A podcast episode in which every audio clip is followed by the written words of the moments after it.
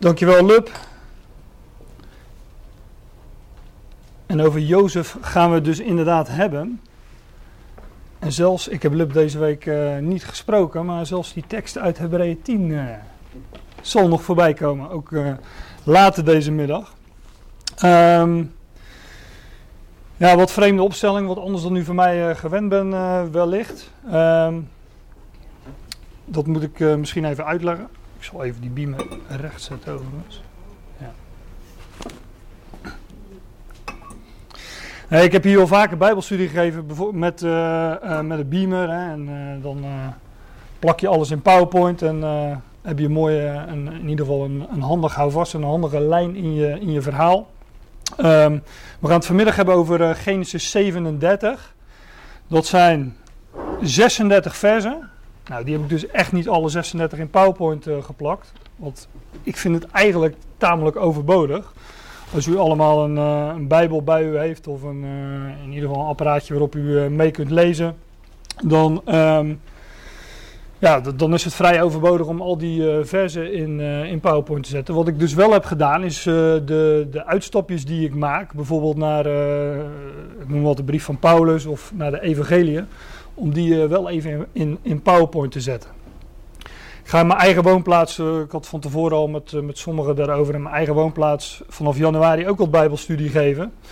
En um, ik zoek een beetje naar een, naar een manier om dat te gaan doen. Hè. Um, ik wil daar wat basiszaken vanuit de schrift um, op, een, op een rustige en ik hoop een heldere manier uitleggen.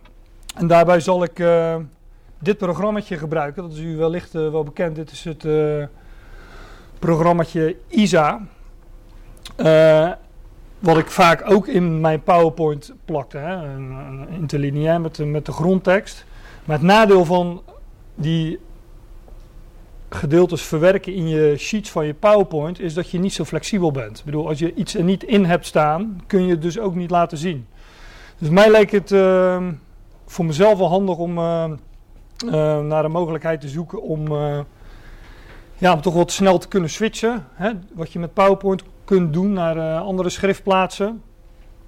Genesis 37 hebben we gewoon voor ons liggen in de, in de Bijbel. En ik kan ja, af en toe even wat toelichten vanuit, vanuit ISA en van, vanuit die grondtekst dus.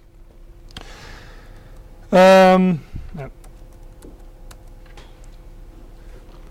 Dat programmaatje ISA kunt u overigens uh, via deze website, scriptureforall.org, kunt u dat geheel kosteloos downloaden. Dus dan, uh,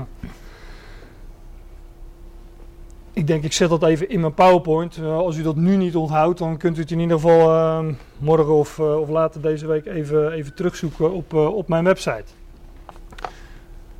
Dan gaan we nu naar Genesis 37. En dat is een uh, vrij lang hoofdstuk. Ik ga het ook niet helemaal uh, van tevoren lezen. Um, we beginnen gewoon bij, uh, bij vers 1. En als er toelichting nodig heeft of ik wil het laten zien, nou, zoals besproken, dan doe ik dat via dat programma ISA. Eventueel. het mooie van die, die hoofdstukken over Jozef is dat het, ja, het is door de vertalers vrij uh, behapbaar ingedeeld. Hè? Telkens een uh, geschiedenis, telkens een episode uit het leven van Jozef. Nou, Genesis 37 is er één van. Genesis 38 is even, even een heel ander verhaal. Daar hebben we het misschien nog wel eens uh, over. Hoewel, met al die vroedvrouwen hier in de, in, in de zaal durf ik dat misschien ook niet aan. Um, Genesis 39, daar vinden we de geschiedenis van Jozef bij, uh, bij Potifar, Genesis 40, de, schenker, de dromen van de schenker en de bakker. In de gevangenis, nou vervolgens Farao's dromen. Er wordt wat afgedroomd in, uh, in deze hoofdstukken, maar daarover later meer. Maar best wel uh, mooie, ja, een mooie indeling.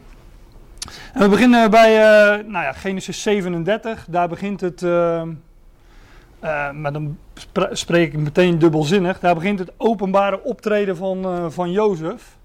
we vinden een aantal hoofdstukken eerder dat Jozef geboren wordt. Maar hier uh, verschijnt hij ten tonele, zeg maar. En ik ga natuurlijk, het zal u niet onbekend zijn, ik zal het ook op voorhand zeggen, dat Jozef het type is van Christus, van de ware Jozef. Hè, om uh, een tekst uh, enigszins uit zijn verband te halen. Zie meer dan Jozef is hier. Er wordt dan wel niet gezegd over Jozef, maar bijvoorbeeld wel over Salomo. Maar Jozef is een type van Christus.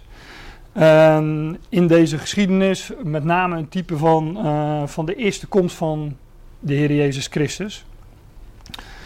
Nou we beginnen gewoon in, uh, in vers 1. In Jacob woonde in het land de vreemdelingenschappen zijn vaders in het land Canaan. Dit zijn Jacobs geschiedenissen. Nou, ik heb net wat, uh, wat moois gezegd over de, over de hoofdstukindeling. Nu ga ik wat lelijk zeggen. U voelt ook al een beetje aan dat, uh, ik stop hier met lezen, want het volgende woord is uh, Jozef. Zijnde een zoon van 17 jaren. Als u het mij vraagt, had het hoofdstuk 37 moeten beginnen bij Jozef. En is het voorgaande uh, een onderschrift onder de geschiedenissen van Jacob. De vertalers hebben dat wat anders opgevat. Ik kan het ook wel uh, een beetje laten zien. Um, wat in Genesis 37 vers 2 staat, is het woordje toledot. Dat Hebreeuwse woordje toledot. Ja, in de, dit is de Nederlandse interlineair, dus de letterlijke één op één vertaling van die, uh, van die Hebreeuwse woorden. De interlineair heeft hier uh, chronische verslagen van. Je zou ook kunnen vertalen met de wordingsgeschiedenissen van. En de vertalingen zoals de Statenvertalers, die hebben, ja, die hebben op verschillende manieren vertaald. De ene keer met, hier staat dan in vers 2 geschiedenissen. Soms staat er, dit zijn de geslachten van. Maar die toledot, dat, dat is dat Hebreeuwse woord wat telkens terugkomt, zou je kunnen zien als een onderschrift onder de geschiedenissen van de desbetreffende persoon. En dan vangt een nieuwe geschiedenis aan daarna. Als je daar meer over wilt weten, ik heb een uh, artikeltje op mijn website staan erover. En wellicht moeten daar dus uh, wat langer de tijd voor nemen om erbij stil te zijn. Want het is bijzonder interessant om, uh, om op die manier naar Genesis te kijken. Over het algemeen wordt gezegd dat Genesis geschreven is door Mozes. In het gunstigste geval wordt dat gezegd. Meestal probeert men het zo laat mogelijk te dateren, want hoe later iets gedateerd is, hoe meer het overgeleverd is en doorgegeven is door, door de een aan de ander en hoe onbetrouwbaarder het is. En dat wil men over het algemeen uh, natuurlijk aantonen bij de Bijbel, dat het onbetrouwbaar is. Maar wij geloven de schrift, dus wij, uh, wij, wij hebben dat probleem niet. Wij weten dat de schrift betrouwbaar is. En die uh, gedeeltes, die toledot gedeeltes, om het zo even te noemen, zijn telkens stukjes van de diverse schrijvers van Genesis. En we beginnen al helemaal in Genesis 1, Genesis 2. Dit zou, soort. Maar, zou dit dan gewoon de geschiedenis zijn die Jacob zelf geschreven heeft? Um, dat denk ik, ja. ja. En dat weet ik eigenlijk wel uh, vrijwel zeker. Ja. Ja. En zo vinden we ook geschiedenissen van Sem, Gam, Jafet. Uh, van Jacob, inderdaad. Uh, en van allerlei figuren die we in die eerste hoofdstukken van, uh, van Genesis vinden. Ismaël, Isaac. Ja. Je kunt met een concordantie dit woordje opzoeken, die toledot. En dan, dan zie je dus elke keer welke naam erbij staat. Maar nogmaals, het, is, het, is, het gaat te ver om daar nu heel uitgebreid op in te gaan. Maar ik zou, dat, uh, ik zou dat graag nog eens een keer doen.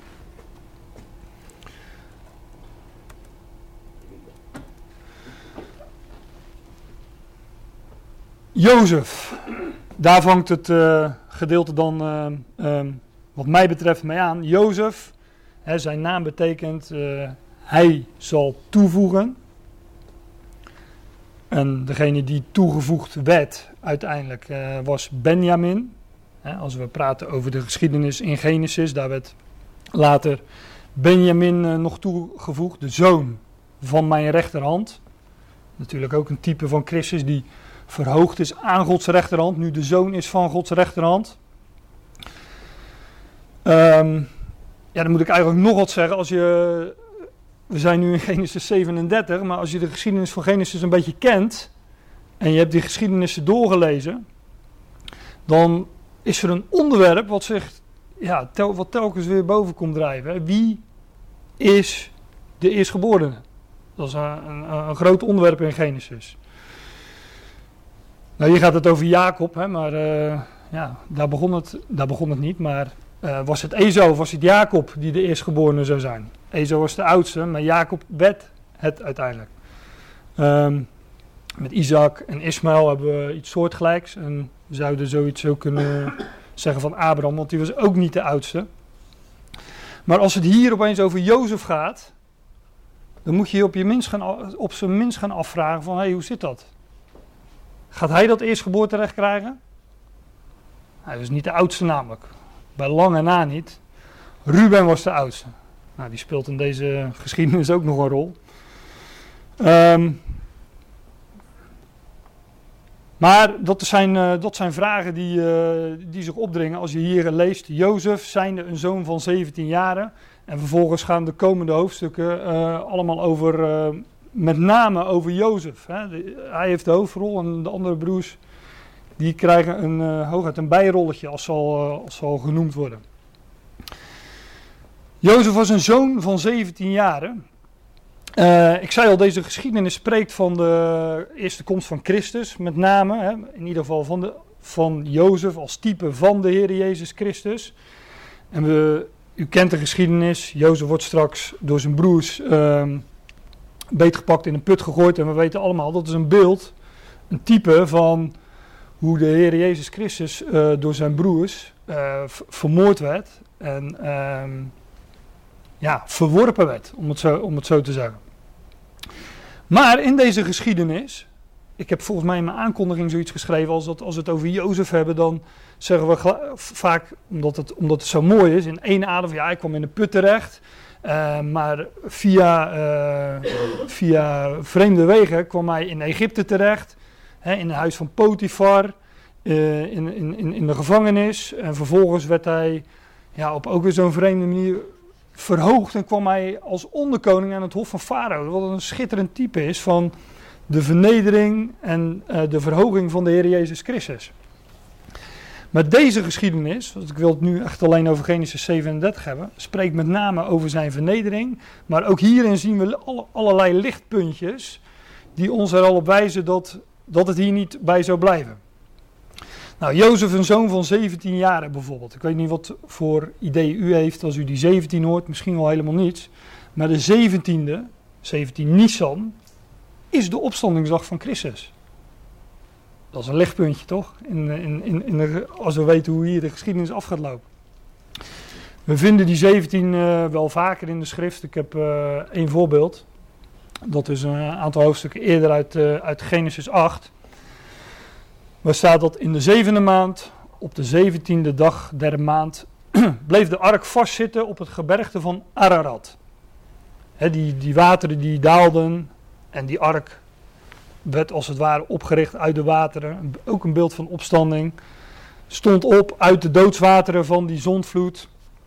En dat was op de zeventiende dag der maand, van de zevende maand. Maar die zevende maand werd later ingewikkeld verhaal. Hoewel, valt wel mee. Maar die, die zevende maand werd later, in Exodus 12 namelijk, werd dat uh, de eerste maand. En die correspondeert weer met die maand Nisan, de opstandingsdag van Christus. Overigens, Exodus 12, als je daar um, doorleest en je houdt die dagen goed in de gaten, je rekent netjes mee met de dagen, dan zal je ook zien dat de doortocht door de Schelfzee, ook weer dood en opstanding uit die doodswateren, vond ook plaats op 17. Uh, eh, op de 17e dag van de maand. Die toen dus wat eerste zevende maand werd en was en later de eerste maand werd, dus die 17e Nisan. Ik zei, ja, dit, dit, dit hoofdstuk uh, stikt van de details en ik kan echt niet bij al die details zo lang stil blijven staan, want we kunnen hier makkelijk een hele dag over praten. Dus ik ga nu uh, proberen een beetje tempo te maken. Jozef zijnde een zoon van 17 jaren weide de kudde met zijn broeders. En hij was een jongeling. Met de zonen van Bilha, de zonen van Zilpa. en zijn vaders vrouwen. En Jozef bracht een kwaad gerucht tot hun vader. Ja, ook weer zoiets. Hij weide de kudde, dus hij was dus een herder. Hè, net als bijvoorbeeld David. Hè, Christus is de zoon van David. En we vinden uitspraken van de Heer Jezus in, uh, in de evangelie, zoals, zoals, deze. Jezus dan zeide nogmaals, voorwaar, voorwaar, ik zeg u, ik ben de deur der schapen. En ik ben de goede herder. Hij was dus de goede herder.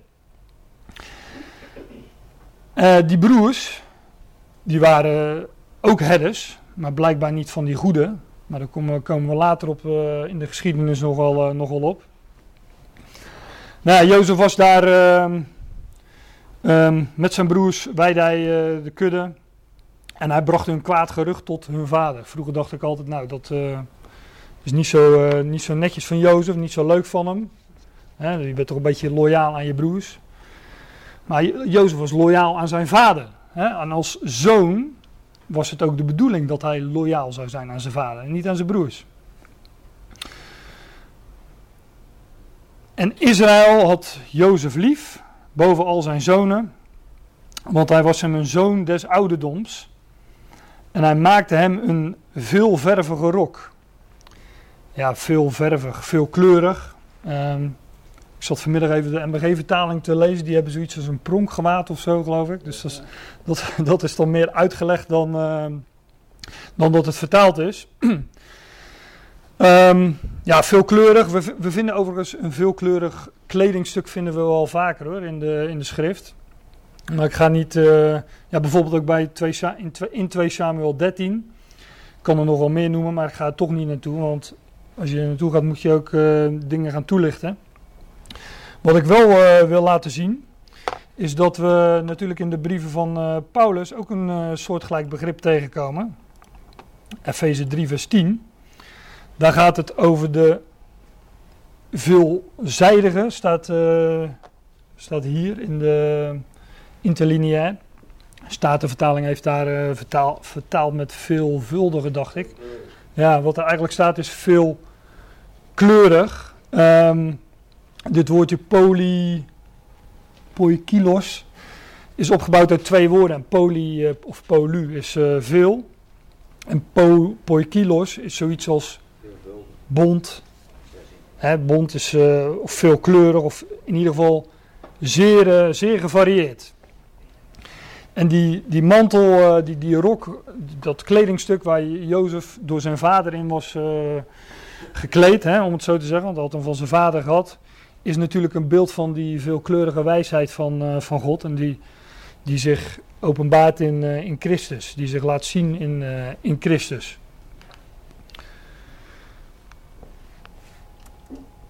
Ja, we zouden over al die kleuren. zouden we ook wel een boompje op kunnen zetten, natuurlijk. Hè? Want wat voor kleuren had, had die mantel?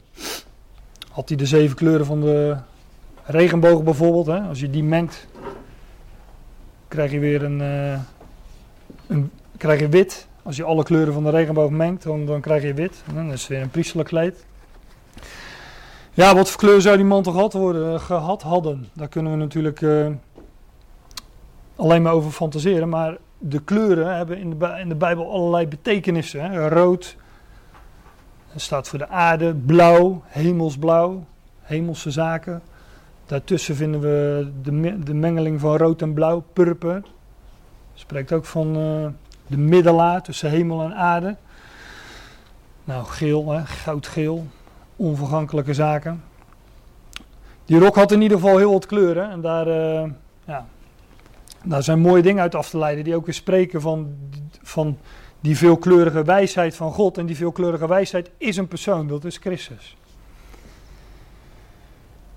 Als nu zijn broeders zagen, dat is uh, vers 4, als nu zijn broeders zagen dat hun vader hem boven al zijn broeders lief had, haatten zij hem en ze konden hem niet vredelijk toespreken. Um, ja, het, mooie is, dat heb ik niet op, mijn, op, de, op de staan, omdat het een paar bladzijden verder is. Zij konden hem niet vredelijk toespreken, maar we lezen later in Genesis 45, als Jozef zich bekend maakt aan zijn broers. Hè, als zij in Egypte brood zijn wezen halen en daarna weer terug zijn gegaan.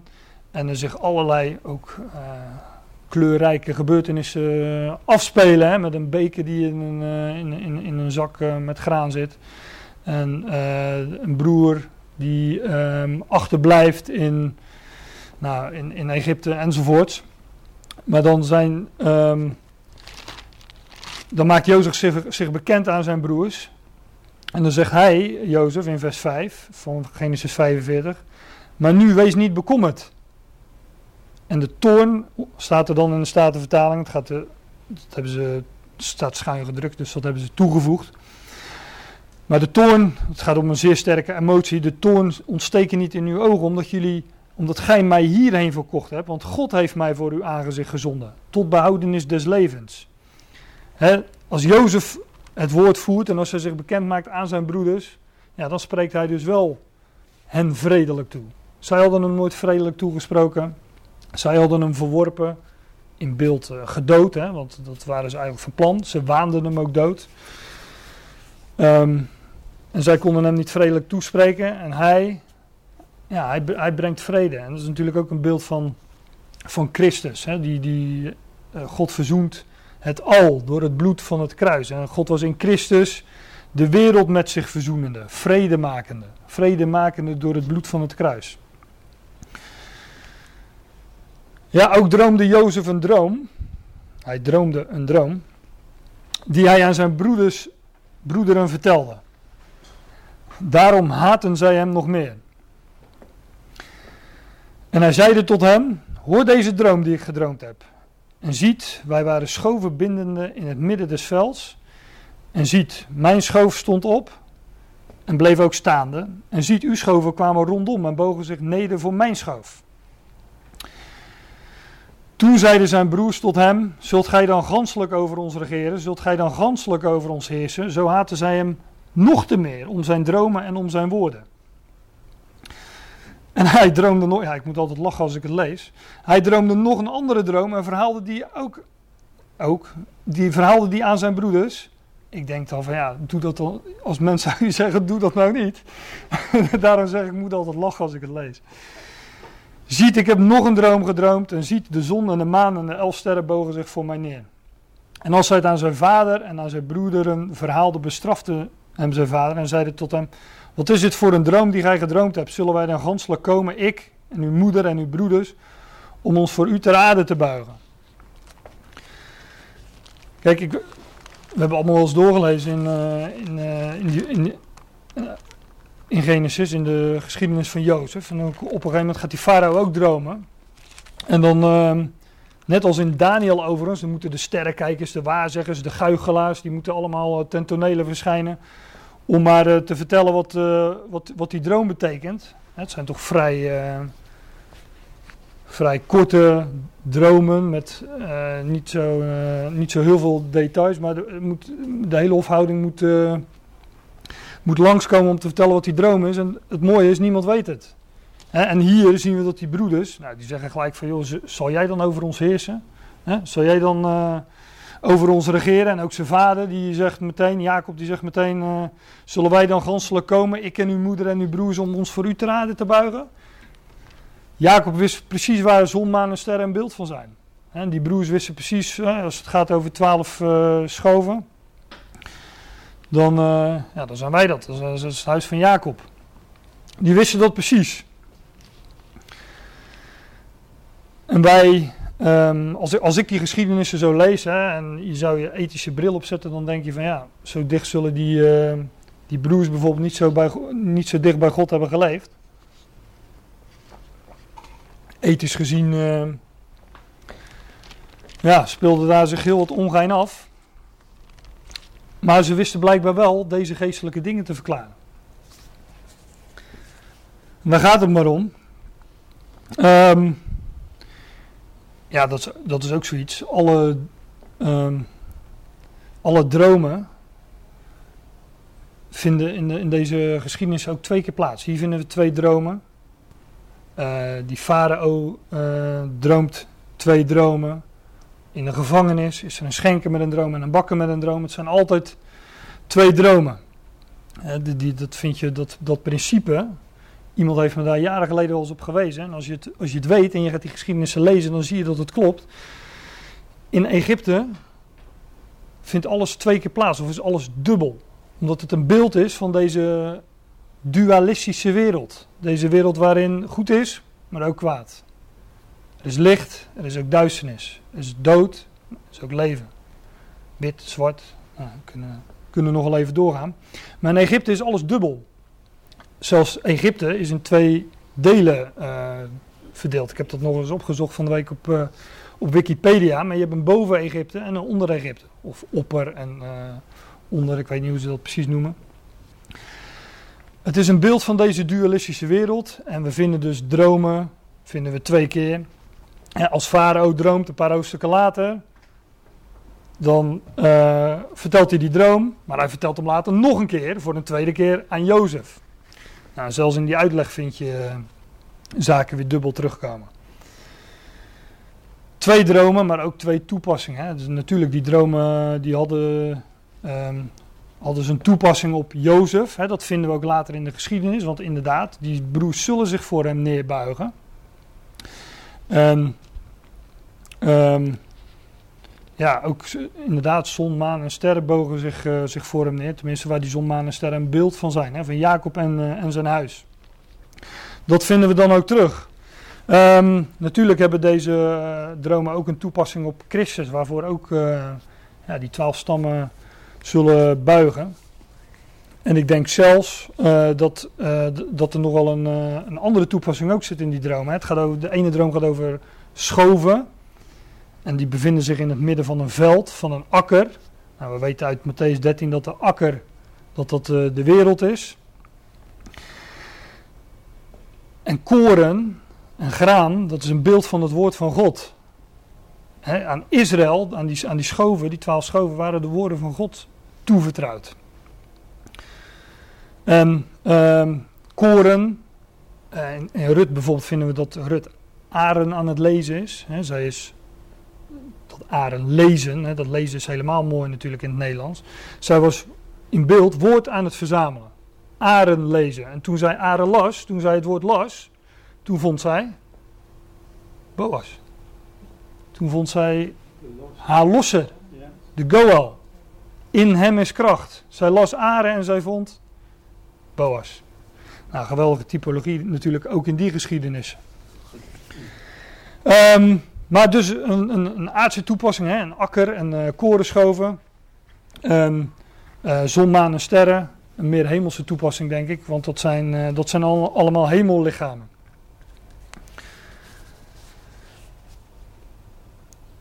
Even kijken, ik was gebleven bij ongeveer bij vers 11. Zijn broeders dan benijden hem, doch zijn vader bewaarde deze zaak.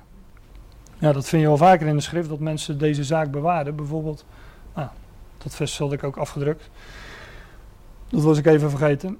Uh, bijvoorbeeld bij Maria, de man van Jozef. Doch Maria bewaarde al deze woorden, die overwegende in haar hart. Hè.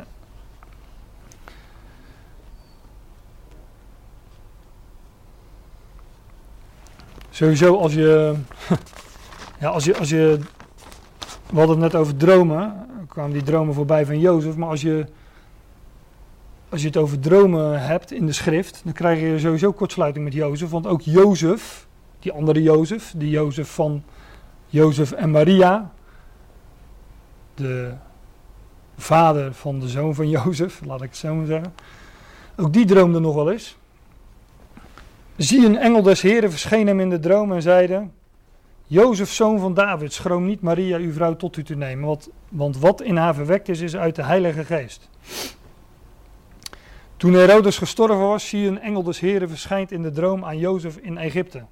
Ik wilde eigenlijk dit gedeelte, dit gedeelte weglaten toen Herodes gestorven was. En dan een quizje van maken van waar staat het? Zie een engel des Heren verschijnt in de droom aan Jozef in Egypte.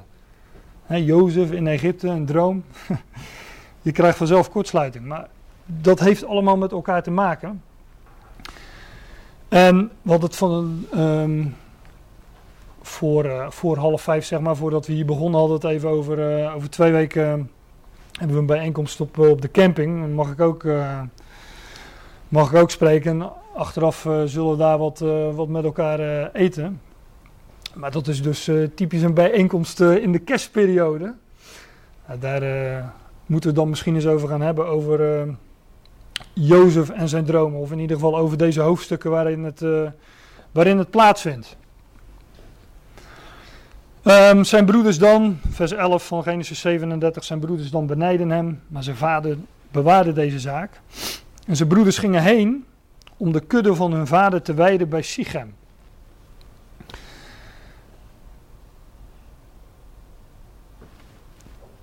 En. Nee, dat. Uh, ik lees nog even verder. In. Uh, in vers 13. Zo zeide Israël tot Jozef: Weiden uw broeders niet bij Sichem? Nou, daar was hij dus blijkbaar niet zo zeker van. Want hij vraagt dat aan, jo aan Jozef, toch een, uh, een, soort vraag. Kom, dat ik u tot hen zende. En hij zeide tot hem: Zie, hier ben ik. Ja, en. Uh, Vervolgens lezen we ook nog in, uh, in, in, vers 14 en hij zeide tot hem, ga toch heen en zie naar de welstand van uw broeders en naar de welstand van de kudde en breng mij een woord wederom. Zo zond hij hem uit de dal Hebron en hij kwam te Sichem. Ja, welstand. Er, wordt gevraagd, ga, vragen naar de welstand van, uh, van uw broeders, om te kijken of ze nog op de, of ze goed staan, hè? of ze wel, uh, wel, wel staan. Nou, ze stonden dus niet, niet goed, want ze waren niet op de juiste plek. Het is, de, het is een beeld van de Heer die gezonden was tot het, tot het huis van Israël. En Israël niet vond op de plek waar ze moesten zijn. Dat Sichem is een uh, nogal. Uh,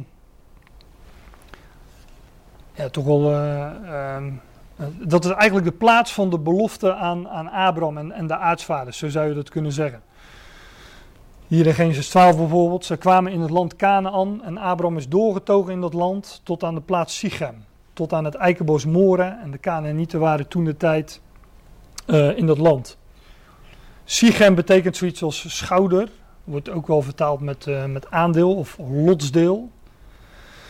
Um, nou, schouder, ik zei al, het is, het is, vandaag 6 december, dus we mogen het over kerst hebben. Hè. We hebben de Sinterklaas achter ons gelaten. Maar dan krijgen we de, weer de, de, de, de, schriftplaatsen zoals een kind is ons geboren, een zoon is ons gegeven en de heerschappij is op zijn schouder. Sichem, schouder of lotsdeel.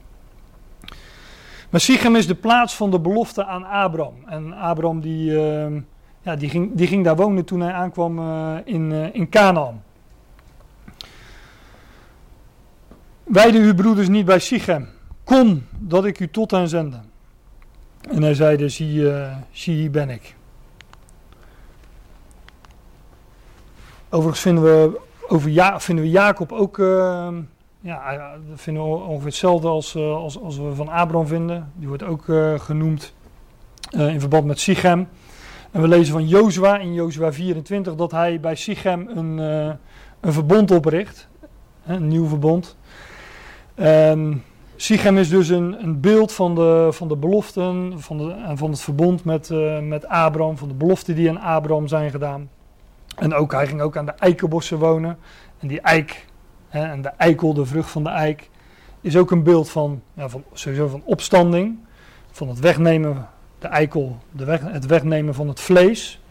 En ook dus van de, van de belofte, hè, de besnijdenis, waarbij die eikel zichtbaar wordt gemaakt, die... Uh, is een beeld van de belofte aan Abraham. Dat is ook het teken dat God aan Abraham gaf.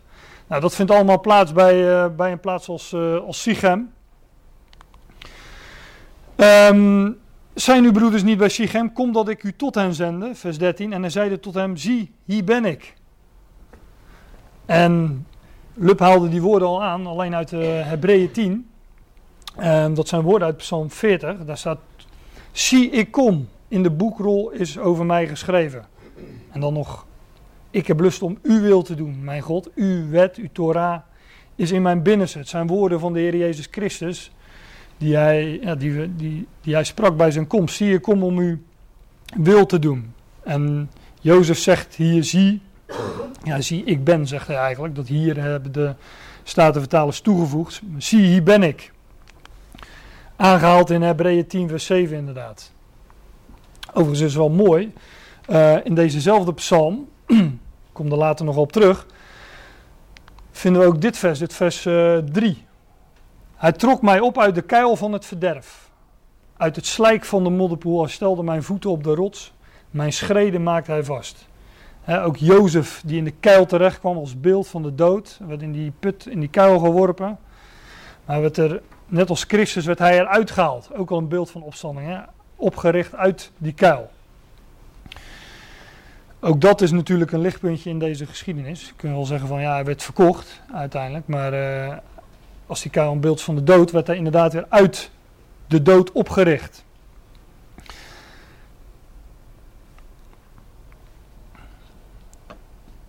Ga toch, ga toch heen. En hij zeide tot hem: Ga toch heen, vers 14. En zie naar de welstand van uw broederen, naar de welstand van de kudde. En breng mij een woord wederom. Zo zond hij hem uit het dal Hebron en hij kwam te Sichem. Ja, inderdaad, dus de welstand van de broeders zou Jozef naar vragen. Nou, ze stonden niet wel, want ze waren niet op de plek waar ze moesten zijn. Lezen we ook straks. Um, en hij zond hem dus uit het dal Hebron. Nou, over Hebron kun je ongeveer hetzelfde zeggen als over Sichem. Nadat we belofte in Genesis 12 aan, uh, aan Abraham gedaan worden en hij bij Sichem gaat wonen. Daarna lezen we een hoofdstuk verder in Genesis 13. Abraham sloeg tenten op en kwam en woonde natuurlijk weer aan de eikenbossen van Mamre die bij Hebron zijn. En hij bouwde al daar de heren een altaar.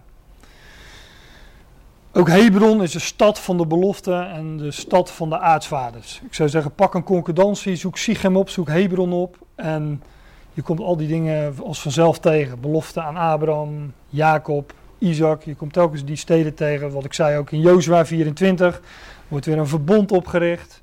Um, het spreekt van beloften. Van zoals ook de besnijdenis, zoals ik dat uh, net even aanhaalde. Um, ja, wat zal ik daar nog meer over zeggen?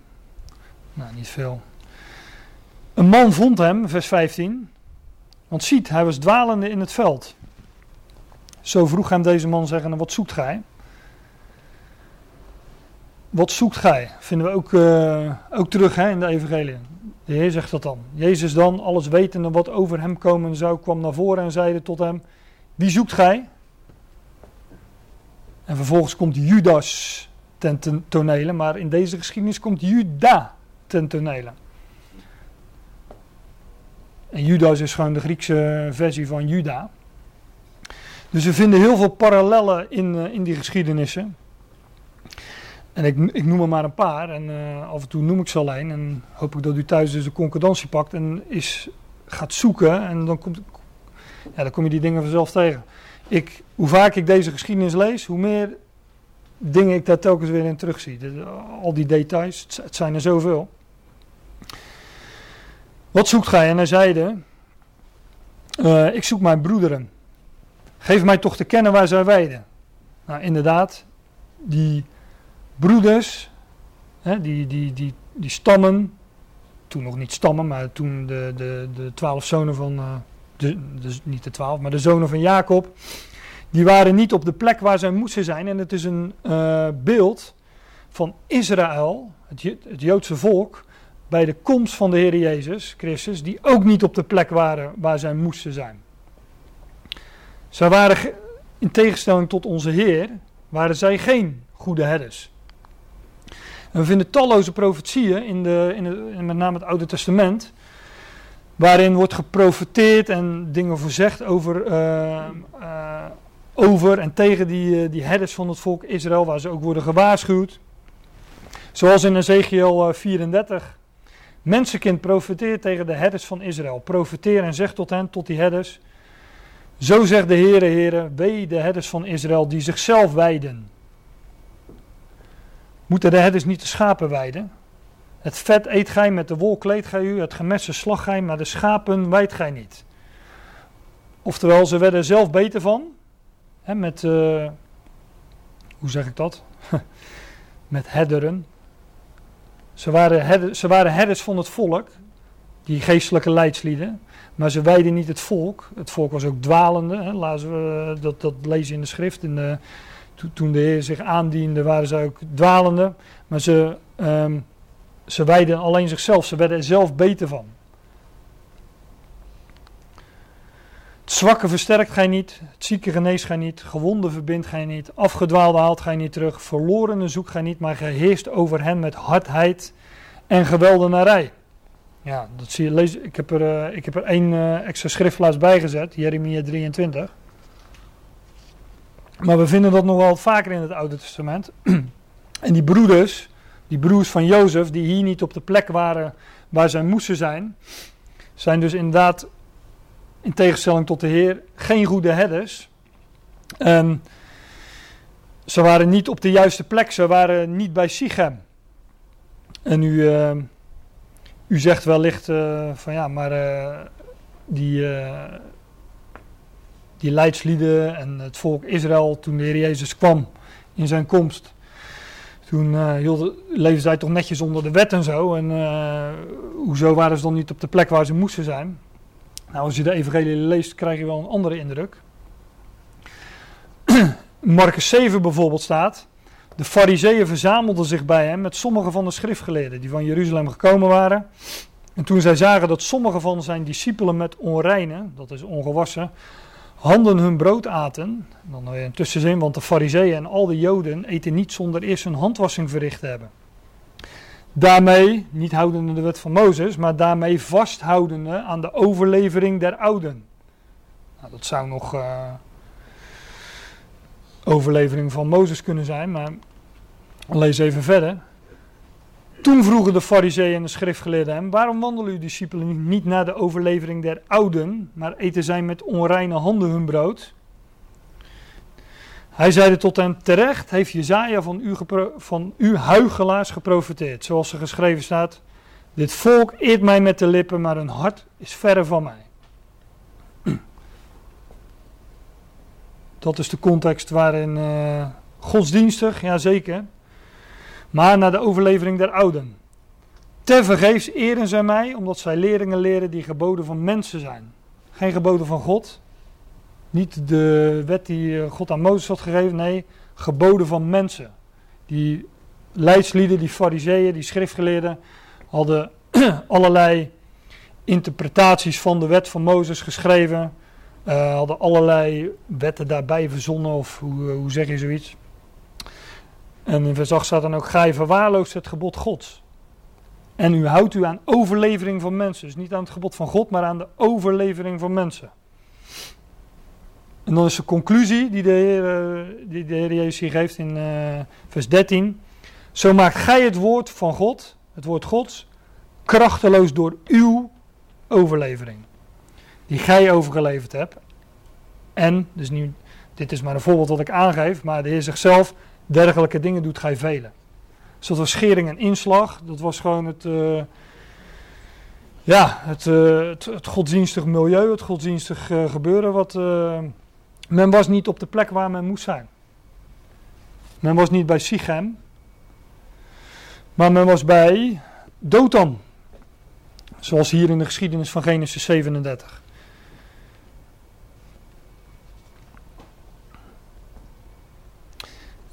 Want dat staat in vers 17. Zo zeide die man. Zij zijn van hier gereisd. Want ik hoorde hen zeggen: Laat ons naar Dothan gaan.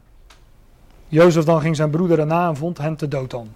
En daar zijn ze dus inderdaad bij Dothan. En Dothan betekent zoiets dus inderdaad als eigen wetten. Het gaat over, over wet, maar dan over eigen wetten, eigen overleveringen.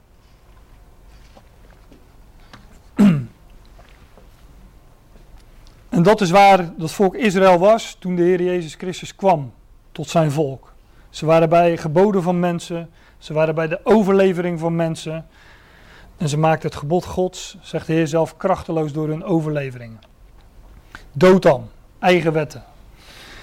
Overigens, ik heb, uh, ik, ik heb zo'n boekje van, van het Morgenrood waar al die uh, betekenissen van die Bijbelse namen in staan. Ehm, zij geven bij dood een andere betekenis, namelijk twee bronnen. Ik weet niet, uh, ik heb dat verder niet na kunnen zoeken, maar het lijkt mij als, als twee bronnen of een dubbele bron zijn, dan zou het op uh, AI moeten eindigen, net als Ephraim, Didaim. Maar ja, als je van de waarheid uh, afwijkt, de waarheid is eenvoudig, de waarheid is er één, is ook één persoon. En als je van de waarheid afwijkt, ja, dan kom je altijd bij meerdere bronnen terecht. Dus zou wat mij betreft ook nog kunnen kloppen. twee bronnen. Als je van de waarheid, ze zeggen een web van leugens, van leugens zijn er altijd meer. Ingewikkelde filosofieën en theologieën. Ja, die, uh, dan heb je meerdere bronnen nodig. En de waarheid is één en eenvoudig. Overigens hebben die herders, waar, waar het, waarover het hier gaat in, uh, in de Evangelie, die hebben natuurlijk ook de goede herder uh, gekruisigd en, en, gedood. En hij wordt ook de, de grote herder der schapen genoemd. En volgens mij in, uh, in, is dat in Hebreeën 13, helemaal aan het einde van het hoofdstuk. De overste herder wordt de Heer nog een keer genoemd. Zij herkenden hem niet omdat ze niet op de juiste plek waren. Nou, dan lezen we in, uh, in vers 18. En zij zagen hem van verre en eer hij tot hen naderde, sloegen zij tegen hem een listige raad om hem te doden. Nou, dat uh, vinden we in de evangelie natuurlijk ook. Hier bijvoorbeeld Matthäus 12 vers 14. En de fariseeën uitgegaan zijnde hielden tezamen raad tegen hem, hoe zij hem doden mochten. Vrijwel dezelfde, dezelfde spraakgebruik, dezelfde beschrijving.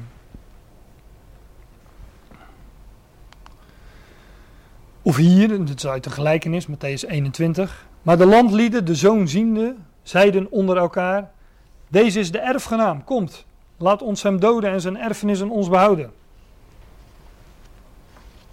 En ik zei helemaal in het begin iets over, uh, over Jozef, hè, en dat hier uh, Jozef ten tonele verschijnt. Hè, en over dat eerstgeboorterecht. En als je dan opeens leest over Jozef, dan zou je toch af moeten vragen van, hé, hey, dat is toch niet de oudste, gaat hij soms het eerstgeboorterecht krijgen. En dat hebben die broers wellicht ook gedacht. Deze is de erfgenaam, komt, laat ons hem doden en zijn erfenis aan ons behouden. En dat gaan ze dan ook uh, doen, tenminste dat is, uh, is de bedoeling. Vers 19, zij zeiden de een tot de ander ziet, daar komt die meeste dromer aan. Nu komt en laat ons hem doodslaan en hem in één deze kuilen werpen en we zullen zeggen, een boos dier heeft hem opgegeten. Zo zullen wij zien wat van zijn dromen worden zal. Ze wilden hem doodslaan, zoals men de Heer, ja, ik heb er geen voorbeelden van gegeven, want daar kun je echt heel veel van terugvinden in de evangelie. Dus zij zochten hem te doden. Telkens vind je dat terug, al vrij snel in de evangelie. Dan zie je dat, uh, dat, de Heer, uh, dat, dat er ook gezegd wordt, ja, maar zij, uh, hij week langs hen, of hij week van hen weg, want het was zijn tijd nog niet. Allemaal dat soort beschrijvingen. Maar zij zochten hem te doden. De opperste herder, de goede herder, kwam tot zijn volk. Ze herkenden hem niet, ze zochten hem te doden. Zoals de broeders hier, de broers hier Jozef willen doden. Ja, ze, gooien, ze, willen, ze willen hem in een kuil gooien en dat, uh, um, dat doen ze dan ook.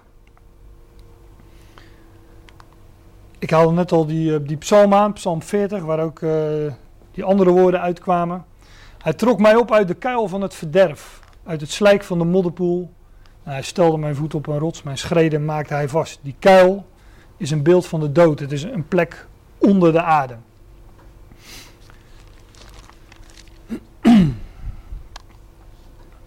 Ja, Ruben hoorde dat en verloste hem uit hun hand. En zeide: Laat ons hem niet aan het leven slaan. Ja, die, uh, ik vond het vroeger altijd wel dapper van uh, Ruben.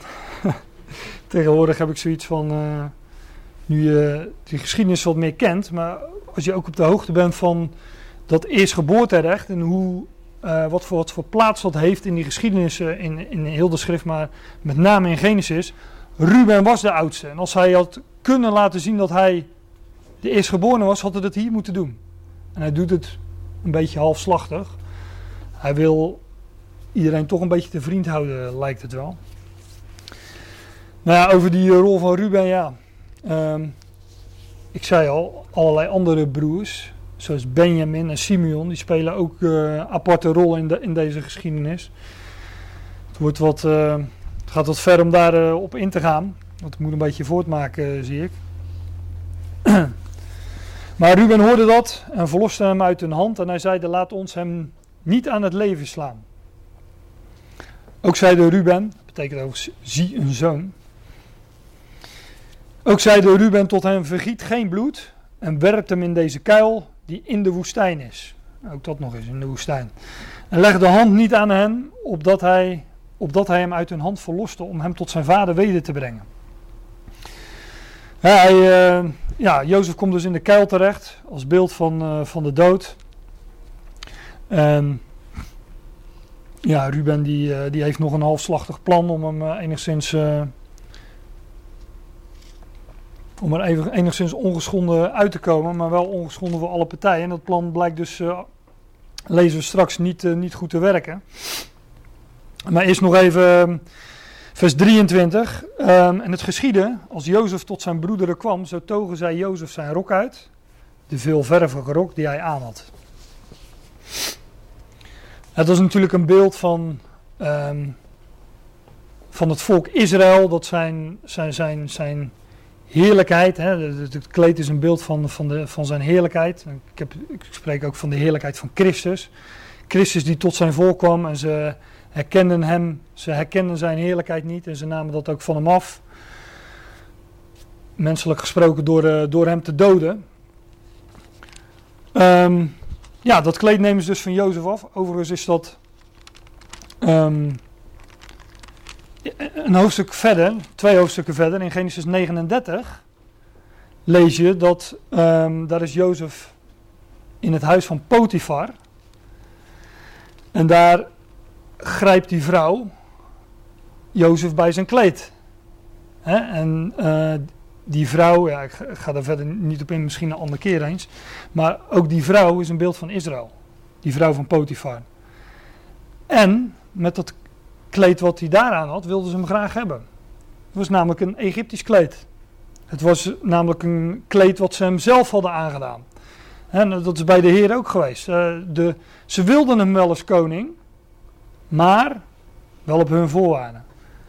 Ze, dat hij hun zou bevrijden van de Romeinen bijvoorbeeld. Dat hij zijn koninkrijk op zou richten. En dat kleed, dat, nou, dat keurslijf wilden ze hem wel hebben. We zien dat bijvoorbeeld bij de intocht in Jeruzalem. Waar mensen staan te zingen Hosanna en ze gooien mantels op, uh, op, de, op de grond. Maar ook dat eindigt niet zo blij als, uh, als het begonnen is. Israël wilde hem wel als koning, maar ja, op hun eigen voorwaarden. Met een Egyptisch kleed, zeg maar. En niet met de veelvervige rok die hij van zijn vader had gehad.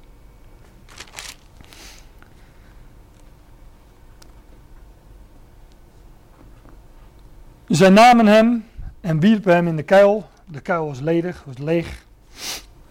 Er was geen water in.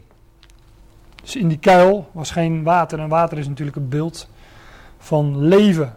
In die kuil was geen leven, was geen woord. Een beeld van het woord van God. Ik ben het levende water, zei de Heer Jezus. Dus hoe dan ook, op alle mogelijke manieren een beeld van de dood. Die kuil is dat sowieso. Er is ook nog eens geen water in.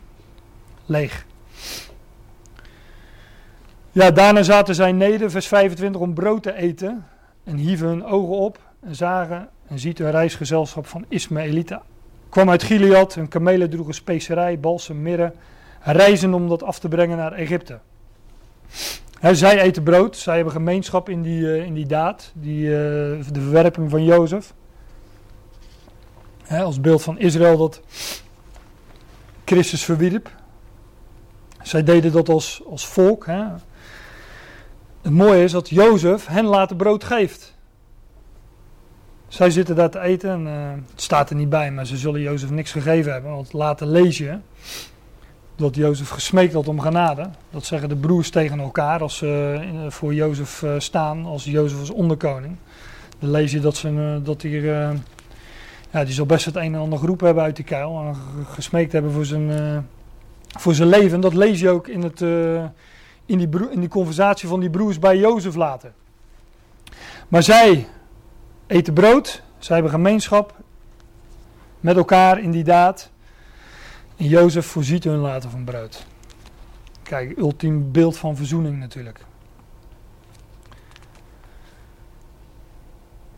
Daarna zaten zij neder om brood te eten, hieven hun oog op en ziet een reisgezelschap van Ismaëlieten.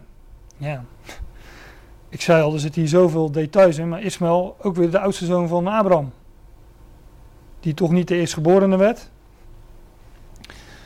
Nou ja, hij kwam uit Gilead. Ze kwamen uit Gilead en hun kamelen droegen goud, wierook en mirre. Oh nee, specerijen, balsem en mirre. Zoals die uh, wijzen uit het oosten. ik krijg dat soort kortsluitingen als ik die geschiedenissen zo lees. Ik weet niet precies wat voor specerijen dat waren. En wat, ik weet ook niet precies wat balsem is en, en mirre. Maar dat, uh, ik, ik heb ook wat vertalingen erop nageslagen. Dat wordt ook telkens net wat anders vertaald. Dus wat ze allemaal bij zich hadden, ja, is, is, is niet helemaal duidelijk. Toen zeide Juda tot zijn broederen: Wat gewin zal het zijn dat wij onze broeder doodslaan en zijn bloed verbergen? Kom, laat ons hem aan deze Ismaëlieten verkopen. En onze hand zij niet aan hem, want hij is onze broeder, ons vlees. En zijn broederen hoorden hem. Dat is nog eens op een ethische manier geld verdienen. Hem niet doden, maar laten we hem verkopen. Mag ik zeggen dat het een echte Jood was of is dat. Uh... maar die handelsgeest, wat ik uh, te zien negatief, maar die, Joden, die Jodendom staat bekend om hun handelsgeest. Kijk maar eens in, uh, in Antwerpen en in, in, de buurten met al die juweliers. Die handelsgeest zat er hier al in, blijkbaar. Um, maar hier gaat het over Juda. Ik sprak net al van Judas, is gewoon de Griekse versie van uh, Juda. En die verkocht ook zijn, zijn heer. Net als Israël dus, hè, aan de hand van Judas, net zoals Israël Jezus aan de Romeinen overleverde.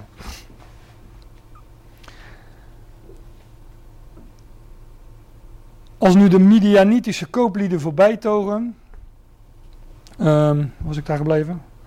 Ja, als nu de Midianitische kooplieden voorbij zo trokken en hieven zij Jozef op uit de kuil. En verkochten Jozef aan deze Ismaëlieten voor twintig zilverlingen. Die brachten Jozef naar Egypte. Ja, de heer zelf werd uh, ook verkocht. Ook door een, uh, nou, Judas, Juda. Um, voor 30 zilverlingen, meen ik. Ja, waar, waar, waardoor dat prijsverschil, wellicht deflatie of ik zou eerder zeggen van ja, meer dan, meer dan Jozef, Christus is meer dan Jozef, dus wellicht dat de prijs daardoor hoger was. Maar in ieder geval, hij wordt verkocht en voor, voor een aantal zilverlingen. En die brachten Jozef ehm, naar Egypte. Ja, Midian, Midianitische kooplieden waren het. Hey, Jozef komt via Midianieten in Egypte terecht. En Jozef, die de Jozef was overigens de beheerder van zijn vaders huis, hè, zo zou je dat wel kunnen zeggen. Hij, uh, nou ja, hij heeft... Uh, hij werd erop uitgestuurd door zijn vader. En hij bracht kwaad gerucht tot zijn uh, vader. Dus uh, hij was de beheerder van zijn vaders huis. Later is hij de beheerder in het huis van Potifar. Daarna weer de beheerder in de gevangenis. En later is hij de beheerder van, van Egypte. Maar hij komt via die Midianieten, hier lezen we, in, in Egypte terecht.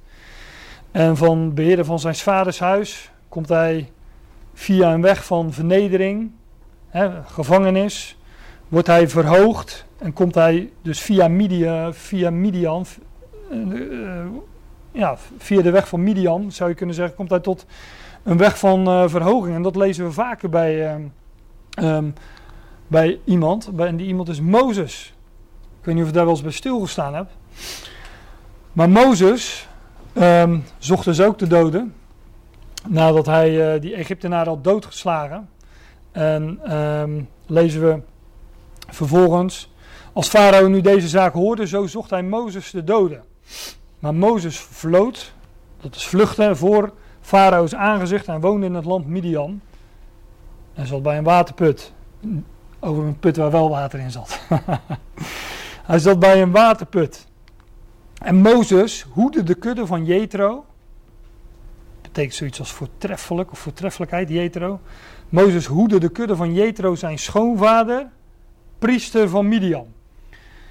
Dus Jozef heeft 40 jaar geleefd aan het hof van Farao. Daarna is hij niet gelijk de. Um, hij heeft niet gelijk dat volk uitgeleid. Hij is 40 jaar in Midian geweest. 40 jaar bij zijn schoonvader, de priester van Midian. Verborgen in het buitenland. Net als we straks, nou het straks niet meer, want we lezen, gaan dat niet meer lezen. Maar net als Jozef straks in het buitenland terechtkomt. En via een weg van vernedering uh, verhoogd wordt tot aan het hof van Farao. Nou, als nu Ruben, vers 29, tot de kuil wederkeerde, ziet zoals Jozef niet in de kuil, toen scheurde hij zijn klederen. Ja. Dat had hij eerder moeten bedenken, zou je zeggen. En hij keerde weder tot zijn broeder en zei, de jongeling is er niet. Waar zal ik heen gaan? Nou, dan bedenken zij een listig plan. Toen namen ze Jozef, Jozef's rok en zij slachten een geitenbok. Zij doopten de rok in het bloed. En zij zonden de veel vervige rok die veelkleurige rok en deden hem tot hun vader brengen en zeiden: Deze hebben wij gevonden, bekend toch of deze uw zoons rok zij of niet. En hij bekende hem en zeide: Het is mijn zoons rok, een boos dier heeft hem opgegeten. Voorzeker is Jozef verscheurd. Hey, Jacob waant hem dus dood. Toen scheurde Jacob zijn klederen, legde een zak om zijn lenden. Hij bedreef rouw over zijn zoon vele dagen. En al zijn zonen, al zijn dochteren maakten zich op om hem te troosten. Maar hij weigerde zich te laten troosten. En zeide, want ik zal rouw bedrijven tot mijn zoon in het graf uh, nederdalen. Alzo beweende hem zijn vader. En dan weer die Midianieten. De Midianieten verkochten hem in Egypte aan Potifar, een hoveling van Farao, overste der Trawanten. Ja, Jozef die is dus echt dood voor het huis van Jacob. Overigens, ja, nou die had ik er nog bij staan. Hè? Mozes verdwijnt 40 jaar naar het buitenland. Hij krijgt daar twee zonen, lees in Handelingen 7. Nou, zoekt u dat maar eens na uh, thuis. Is natuurlijk een beeld van de gemeente. Hij komt in Midian terecht bij, uh, bij de priester. Hij krijgt daar twee zonen in het buitenland. Beeld van de Ecclesia. Maar het huis van Jacob, Jacob waant zijn zoon niet dood. Hè, die broers die wisten op dat moment ja, nog wel beter, maar later zullen die broers hem, zullen we lezen dat die broers hem ook dood waanden. Ze staan hier in Genesis 44 voor Jozef. En dan zegt uh, een van die broers: Mijn heer heeft zijn knechten gevraagd. Volgens mij is dat Juda die dat zegt. Hebt gij nog een vader of een broeder? En wij zeiden tot mijn heer: Wij hebben een oude vader. En daar is nog een jonge zoon, zijn ze ouderdoms. Maar zijn broeder is dood. Dus later lees je ook dat zijn broeders hem echt dood waanden. En um, ook nu waant het huis van Israël Jezus dood. Hè? Dus het laatste wat ze van uh, hem gezien en gehoord hebben is uh, dat hij gestorven is en hij hangt aan een kruis. Maar in, het, uh, in de tussentijd is, nou, zal ik zeggen, is Jozef in de gevangenis en legt ons legt ons, want wij zijn met hem in die gevangenis, hij legt ons dromen uit. En straks zal dat volk komen tot de zoon van Jozef en zullen ze hem alsnog herkennen en erkennen. En ja, zullen ze hem ook herkennen als uh, redder de wereld, zoals die farao hem noemde. Goed, um, ja, ik wil het hierbij laten voor deze middag. De geschiedenis van uh, Genesis 37 gaat natuurlijk nog veel verder. En het wordt steeds mooier, dus wellicht moeten we daar een, uh, een andere keer nog eens over hebben. Maar voor nu laat ik het hierbij.